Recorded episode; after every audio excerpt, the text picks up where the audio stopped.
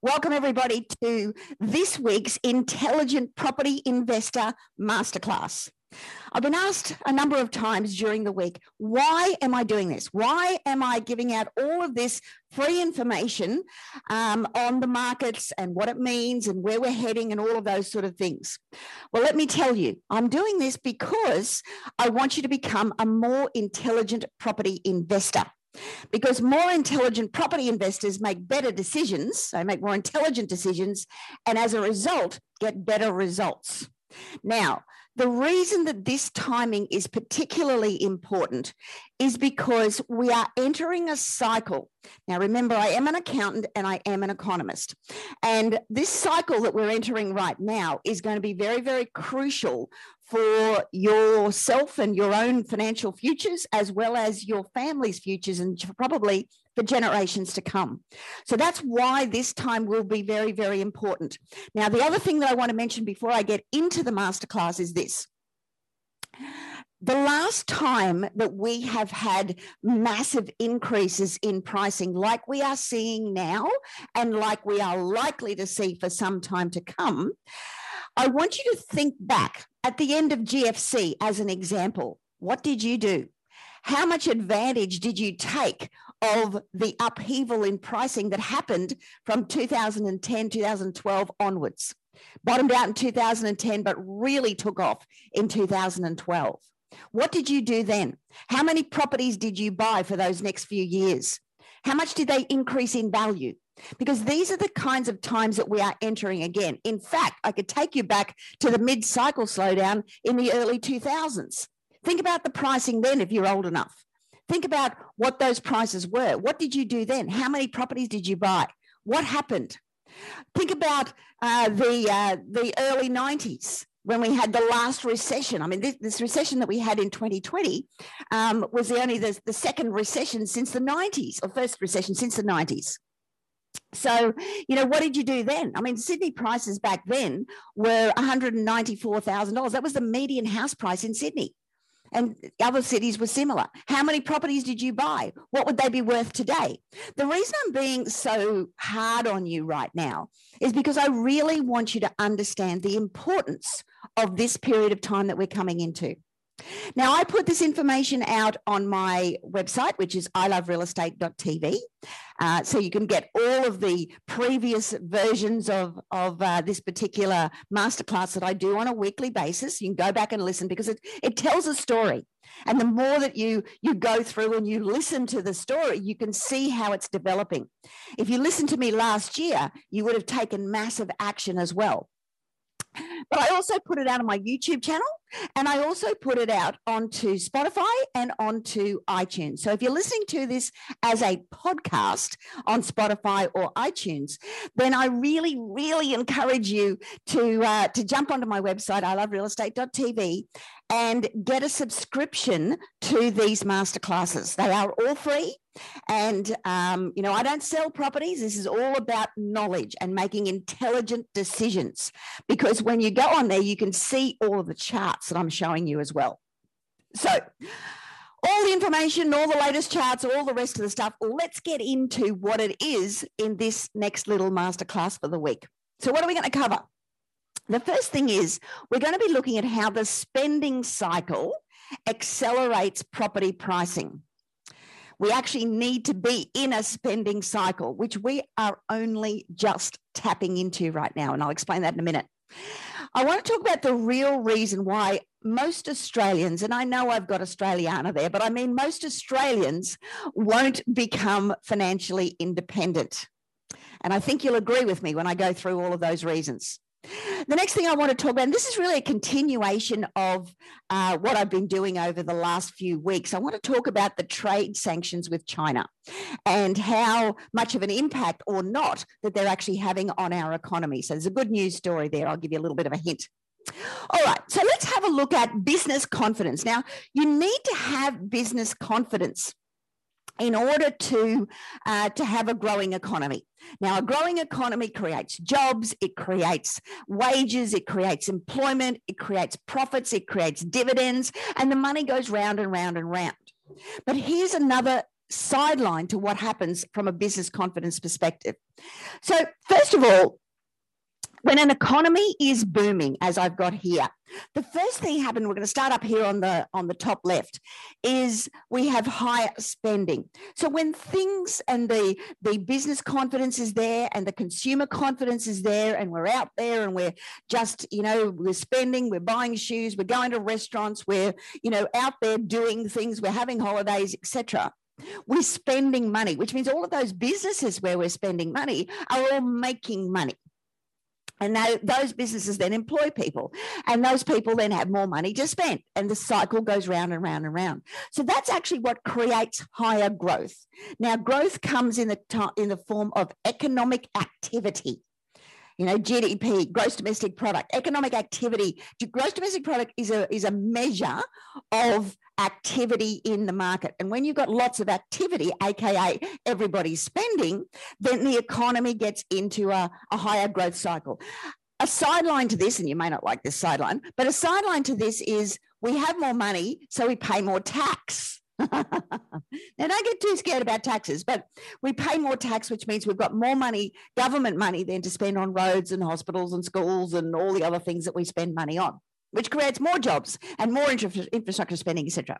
That creates that rise in the economic activity, creates confidence both at an individual level and also at a business level, and that in itself creates a surge into asset prices. So asset prices rise. Now, when we talk asset prices, we then go into housing, of course. I'm property centric, as you know, but we're also talking about the share market, because all those companies where people are spending more money are making more profits, and therefore their share prices have an elevated effect on them as well. So that creates another increase in asset price. But that's not all, because our houses particularly go up in value, not so much the share market, but because our houses go up in value and we have more money and equity in there. And if we've got a reasonably free financing sector, which we do at the moment, we can borrow against that. And guess what? People spend more money. They go back and they put in pools, they buy new cars, they buy another investment property, etc. So that exacerbates, and we go round and round and round. And that is the boom cycle of an economy. So there's a little bit of theory for you. What's actually happening? Well, here's what's happening. Household wealth is now up pumping 7% on a year ago, despite the worst recession that we've had in decades. So just have a look at that chart. You know, the last time we had an actual recession was in the early 90s. I don't know whether you remember Paul Keating coming out very famously and saying, this is the recession we had to have. Well, this is the last time we've had one. Now, what is a recession? Well, a recession is two consecutive negative growth quarters.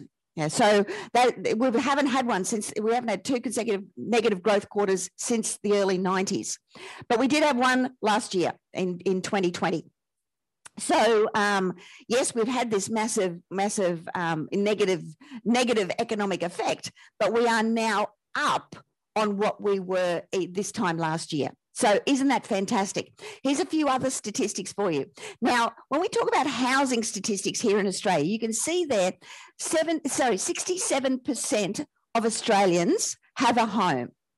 Of that 67%, 32 of them don't have any mortgages, 32%, and 35% have a mortgage. 32% are renters of some description, and there's a 1% floating out there considered to be others. So just have a look at those figures there. What this means is that as we go through this growth cycle, like I showed you before, what we're now noticing then is the house prices are now going up, which gives everybody more equity. So if you think about it, you know, 67% of the population is now wealthier as a result of this increase in house prices. A lot of them will use that money to actually spend more in lots of areas, whether it be into the markets, whether it be back into the property investing, whether it be into, as I say, pools and cars and holidays and whatever else. A lot of that money is now going to be spent because we are now wealthier. So that's an important thing to remember as we talk about this whole economic cycle. This chart shows you in the month of March 2021, just how much dwelling prices, which includes houses and units, went up in that one month. So just have a look at this. This is the percentage change for the month. So we're looking here at 2.4% for Brisbane. This is the capital cities, obviously. 3.7 for Sydney. Canberra went up 2.8. Hobart went up 3.3. Melbourne went up 2.4. Adelaide went up 1.5. Now, just remember, Adelaide barely had a COVID recession as far as house prices are concerned. They just kept pumping along. Perth, I'm actually surprised a little bit at Perth. It only went up by 1.8%, considering it had been down for so long. It's got a prolonged downward cycle, so the upward cycle I thought would have been a little bit better than that. But if you look at it over the 3-month period, it is actually bigger than that. It's just this is the average over the quarter. And then we see Darwin sitting up there at 2.3. So every capital city went up significantly, and that's only in a month. So this is how much the confidence from a consumer and a business perspective is playing out. This chart here shows you that the greatest single monthly growth of housing market in 33 years. Look at this chart. I'll just put it on the big screen for you. Look at this chart. That red one there at the end, it might not appear red to you, but it really is red. And just compared to all the other blues, that is the highest single month change in pricing that we have had in 33 years. Doesn't that blow your socks? It certainly does to me. You know, that's incredible. Now, a lot of people are going to think, okay, well, how long is all this going to last? Look, in a lot of my training, and I won't do a lot of that today, but I go through the super cycles. In fact, you know, I've got an event on this Saturday where I'm going to go through the super cycle and what the actual wealth launch codes are for this, you know, for the rebound that we're going through right now. And I'm going to show you what that is. So if you jump onto my website, you can register for this Saturday's event. It's a whole day's training with me, and I'll explain the super cycle and what it means and how long this is actually going to last for.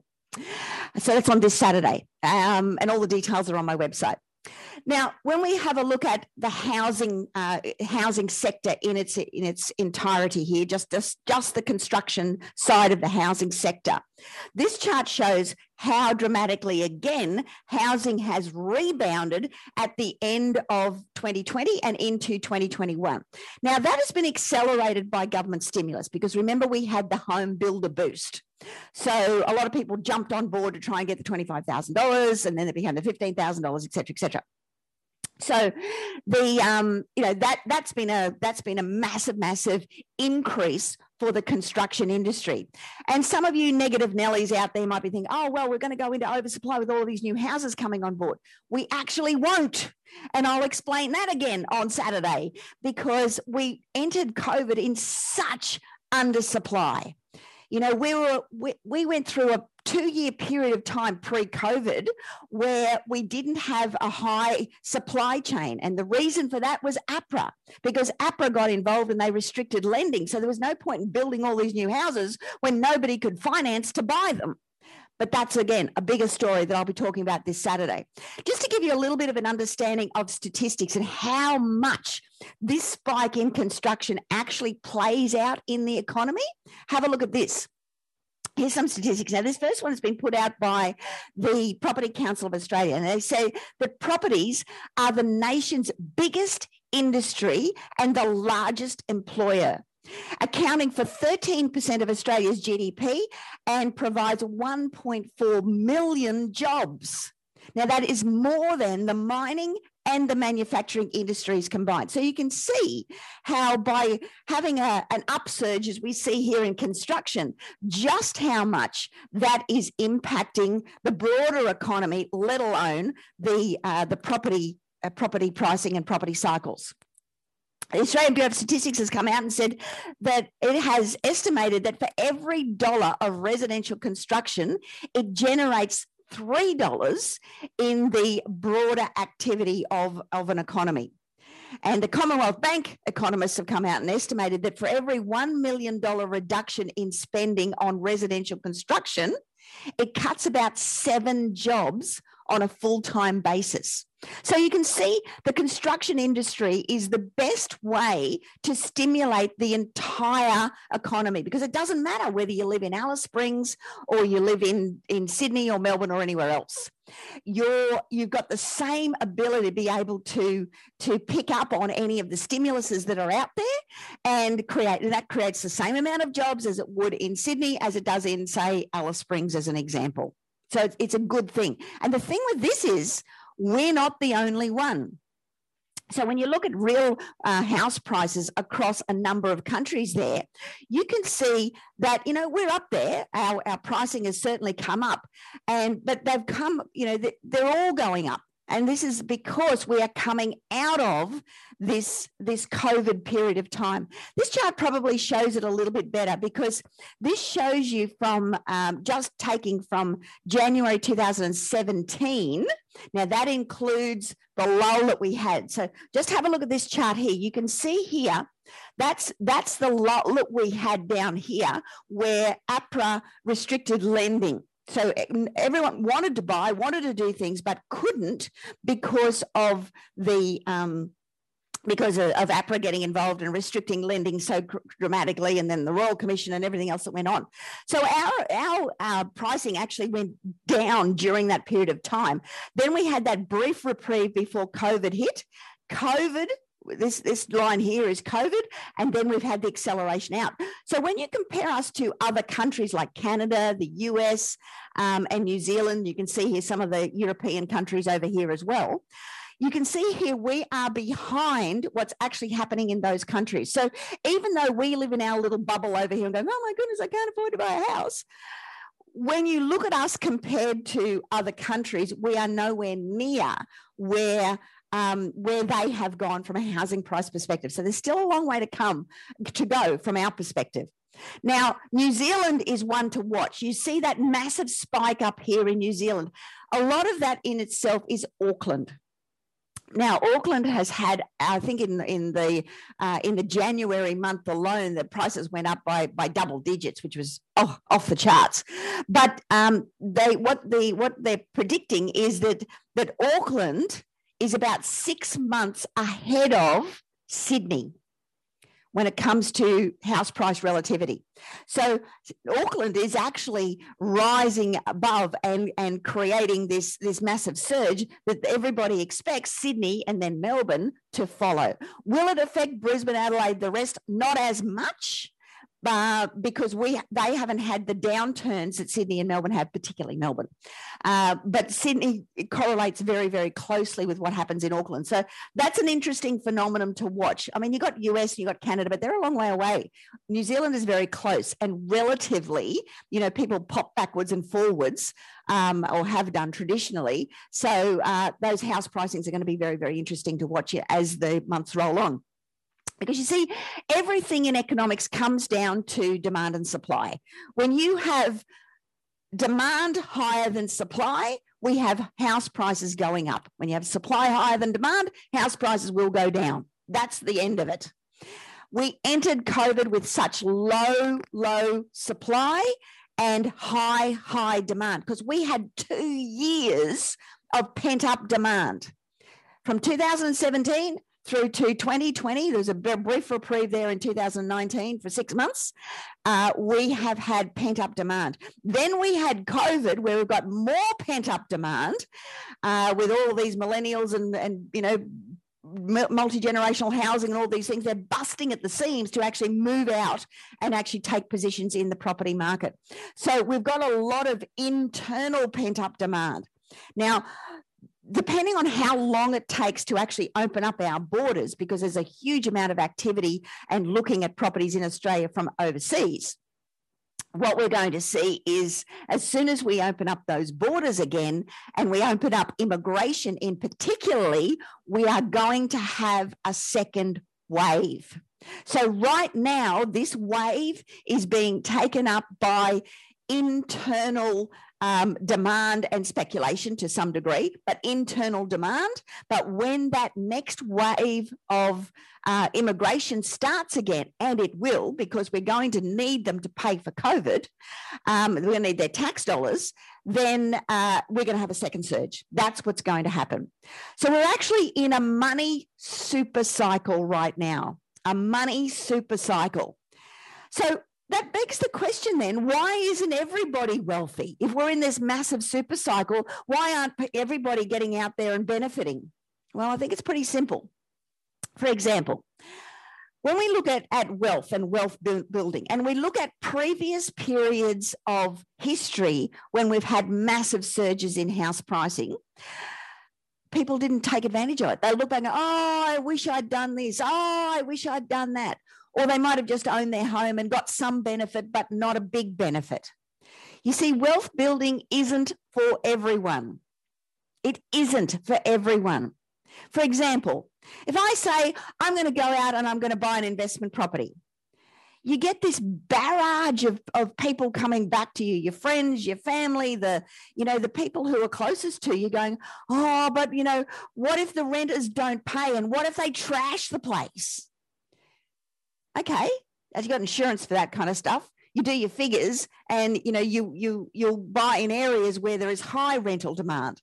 For starters, at the moment there is a massive shortage of rentals in most capital cities. Not all, but most capital cities. See, this is the power of education. This is the power of knowledge, because you can research this, you can find out, you can know with a great degree of certainty whether your place is going to rent or not. But people always come up with these stupid comments that are uneducated, and they simply don't have the knowledge, the wherewithal, or the inclination to actually step up and find out for themselves. They just sit back and whinge.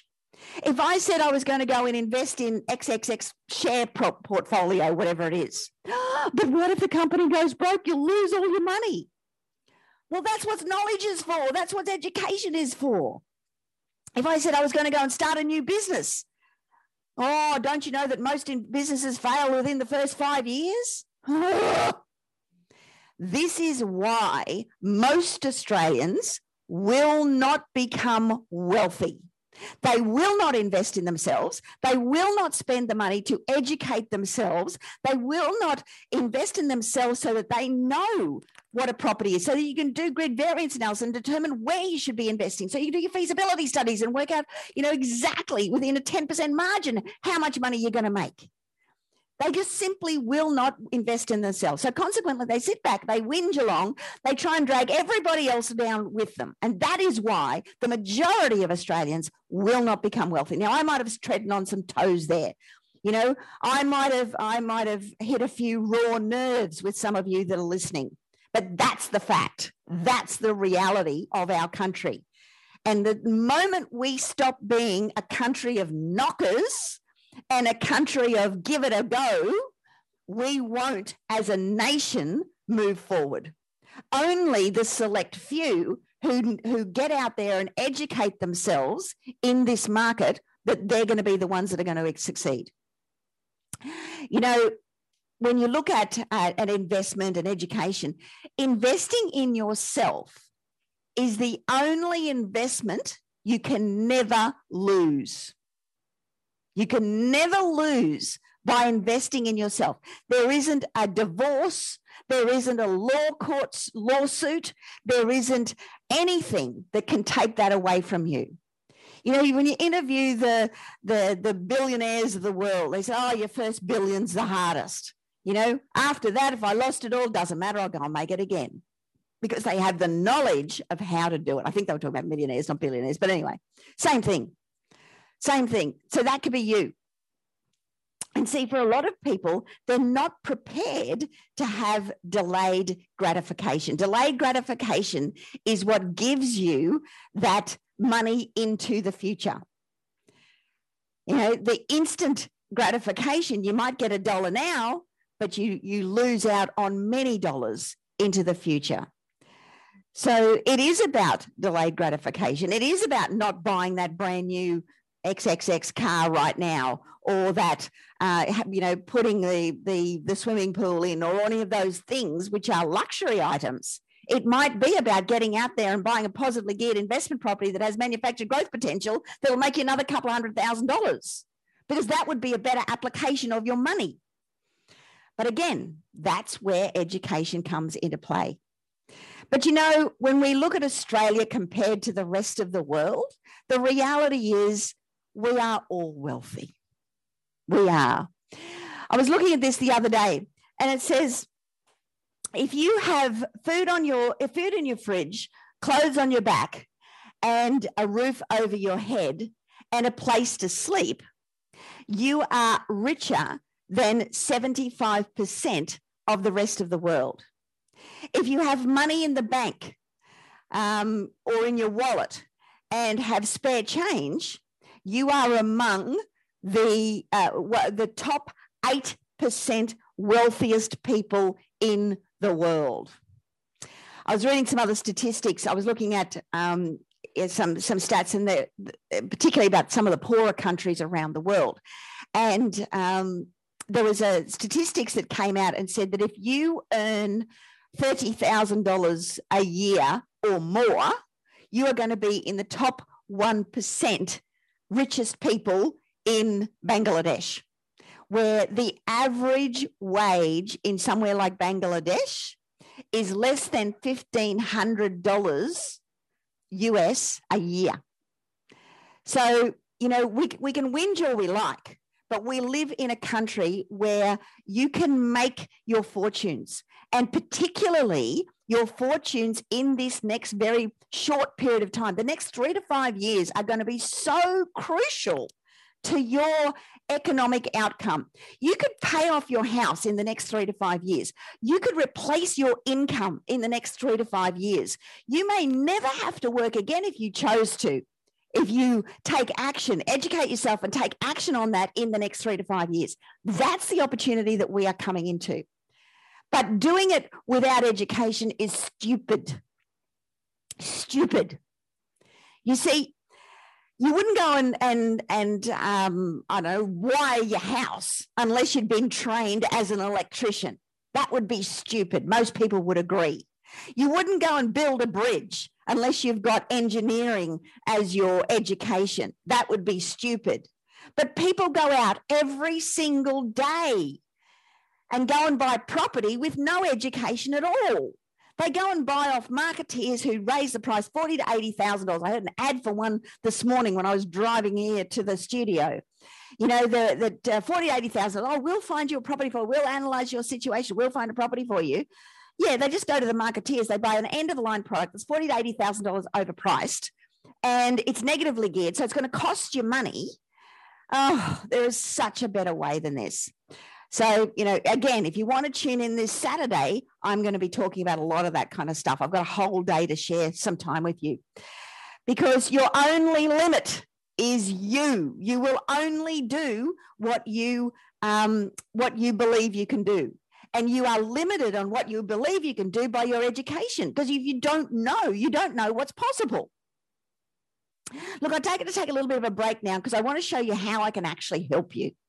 I've set aside a couple of my advisors. Now, we've put some time aside, and they have appointment times. Now, they're 60-minute appointments. They are free. And all you need to do is click on all of the buttons down the bottom here, and you can get yourself a slot. Now, there's not a lot of them, but there are some that you can. They will go through your personal circumstances. They will look at your goals, dreams, aspirations, and then talk to you about some of the things that you can do to start moving yourself forward. They're going to talk about how we can help you,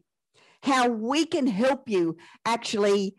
Make these next 3 to 5 years the crucial years for you that change the rest of your life. That's how important knowledge really is, and particularly applied education. Now, I'm calling these the Real Estate Breakthrough Sessions. and they are 60-minute long. They are for free, and I have allocated a few appointments there for you to be able to take up one of those appointments. I really, really super encourage you to do that, because at least you'll be able to find out how we can help you in your journey and how these next few years can really, as I say, change the course of your life forever. So the details are all here. Grab one of those appointments. If you grab one of the appointments, make sure you put it in your diary and turn up, because I've allocated a very limited amount of my advisors to this time. So they will be there on time, ready to talk to you, and that's going to be on a Zoom or a telephone if you can't do Zoom, and they will be able to help you out with what you can do over these next few years and how we can help you with that. All right, back to the masterclass. I want to get back to this China-Australia trade war that's going on. Now, I must say, I've got to reiterate this. This is not a people-to-people thing. It is a government-to-government thing, okay? So let's have a look at what's happening in commodities. Now, when we look at the commodity charts here, this is actually just steel. Now, you know, the steel pricing, for starters, is going up.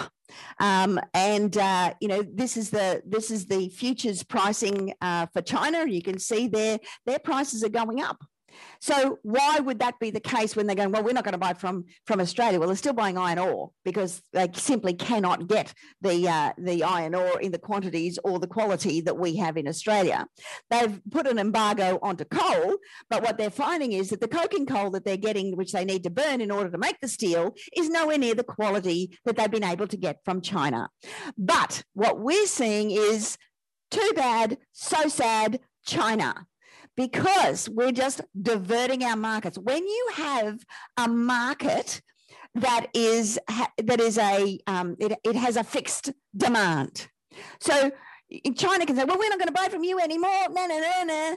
Well, whoever they are now buying from, whoever that country used to sell to, now is out of pocket, so they're not buying from them. So what's happening is we're now selling to them, and what this little fiasco is doing between Australia and China is it is actually raising the world pricing. So it's cutting off its nose to spite its face is what China's doing right now. But anyway, that's my opinion. So when we look at our exports, now this is the coal exports and the sanction, when we sanctioned by China, and how we've been able to shift to other countries. So here we were last July, you can see there. This is what's happened to our exports of coal to China, but look at our exports elsewhere. They're basically mirror images. You know, they're mirror images of what we've been able to accomplish. So, you know, this upturn is a good thing. It gives us diversification. There's a lot of other countries like India and Indonesia particularly, who are now reaping the benefits of our very, very good quality coking coal. Even though places like India have got their own coal, it's such low quality that they actually have to mix it with ours in order to be able to get the quality of steel and whatever else that they need. So that's a great thing. This is other exports. So these are the other exports. So they made a big hullabaloo about, you know, lobsters and wine and cattle and whatever else. Too bad, so sad, looks what we've done elsewhere. Again, these are virtually mirror images of each other. So, you know, you can be the negative Nelly. You can be the one, oh, the company's going to go broke. Don't buy shares in that. No, the renters won't pay. Don't buy an investment property. No, don't enter a business because they're all going to go broke within 5 years. You can be that person, but you won't succeed if you are that person, because you'll never take action. You'll never invest in yourself to get the education to know what to do and to give you certainty around your outcomes. So if you want to dwell on the negativity of what's going on with the trade sanctions and that's going to pull back and, oh, but what about this and what about that, et cetera, well, you can be that person, but that person doesn't succeed in the long term. That person won't be able to pay their home off in the next 3 to 5 years. That person won't be able to replace their income in the next 3 to 5 years. Now, you can be that person or not. It's your choice. And the difference between the two, the bridge between the two, is investing in yourself. Invest in your own education so that you don't make uneducated, unintelligent decisions or stupid comments about all the things that could go wrong. Yeah, we could have an asteroid hit us tomorrow and we'll all be dead. Yes, that could happen. Do we focus on that? No, we get on with life and we make things happen. So a quick recap. First of all, Australia is really, really well placed on the global scale economically, both from a housing sector, from a growth perspective, from a GDP perspective, from a COVID perspective, from everything except for vaccinations, which, you know, there's two sides to that story too. What you do in the next few years will change your family's fortunes forever. That is true. Next 3 to 5 years is going to be very, very crucial for you.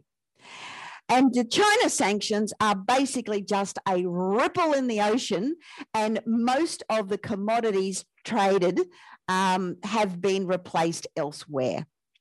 And you are your only limiting factor. But you can do something about that.